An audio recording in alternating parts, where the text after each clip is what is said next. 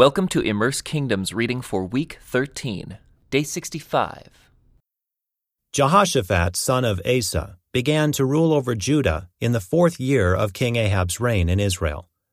Jehoshaphat was 35 years old when he became king, and he reigned in Jerusalem 25 years. His mother was Azubah, the daughter of Shilhi. Jehoshaphat was a good king, following the example of his father, Asa. He did what was pleasing in the Lord's sight. During his reign, however, he failed to remove all the pagan shrines, and the people still offered sacrifices and burned incense there. Jehoshaphat also made peace with the king of Israel. The rest of the events in Jehoshaphat's reign, the extent of his power, and the wars he waged, are recorded in the book of the history of the kings of Judah. He banished from the land the rest of the male and female shrine prostitutes, who still continued their practices from the days of his father Asa. There was no king in Edom at that time, only a deputy. Jehoshaphat also built a fleet of trading ships to sail to Ophir for gold. But the ships never set sail, for they met with disaster in their home port of Ezion Geber. At one time, Ahaziah, son of Ahab, had proposed to Jehoshaphat, Let my men sail with your men in the ships. But Jehoshaphat refused the request. When Jehoshaphat died, he was buried with his ancestors in the city of David. Then his son, Jehoram, became the next king. Ahaziah, son of Ahab, began to rule over Israel in the seventeenth year of King Jehoshaphat's reign in Judah. He reigned in Samaria two years. But he did what was evil in the Lord's sight, following the example of his father and mother, and the example of Jeroboam, son of Nebat, who had led Israel to sin.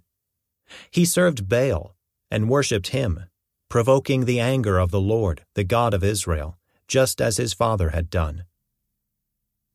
After King Ahab's death, the land of Moab rebelled against Israel. One day, Israel's new king, Ahaziah, fell through the lattice work of an upper room at his palace in Samaria and was seriously injured. So he sent messengers to the temple of Baal Zebub, the god of Ekron, to ask whether he would recover. But the angel of the Lord told Elijah, who was from Tishbe, Go and confront the messengers of the king of Samaria, and ask them, Is there no God in Israel? Why are you going to Baal Zebub, the god of Ekron, to ask whether the king will recover? Now, therefore, this is what the Lord says You will never leave the bed you are lying on. You will surely die. So Elijah went to deliver the message. When the messengers returned to the king, he asked them, Why have you returned so soon? They replied, A man came up to us and told us to go back to the king and give him this message. This is what the Lord says Is there no God in Israel? Why are you sending men to Baal Zebub, the god of Ekron, to ask whether you will recover? Therefore, because you have done this, you will never leave the bed you are lying on. You will surely die. What sort of man was he? the king demanded. What did he look like? They replied, He was a hairy man, and he wore a leather belt around his waist. Elijah from Tishbe, the king exclaimed. Then he sent an army captain with fifty soldiers to arrest him.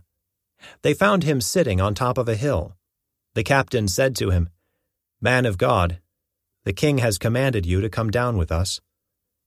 But Elijah replied to the captain, If I am a man of God, let fire come down from heaven and destroy you and your fifty men.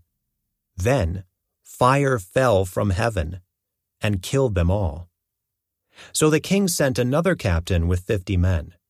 The captain said to him, Man of God, the king demands that you come down at once. Elijah replied, If I am a man of God, let fire come down from heaven and destroy you and your fifty men. And again the fire of God fell from heaven and killed them all. Once more the king sent a third captain with fifty men, but this time the captain went up the hill and fell to his knees before Elijah. He pleaded with him, O man of God, Please spare my life and the lives of these your fifty servants. See how the fire from heaven came down and destroyed the first two groups. But now please spare my life. Then the angel of the Lord said to Elijah, Go down with him, and don't be afraid of him.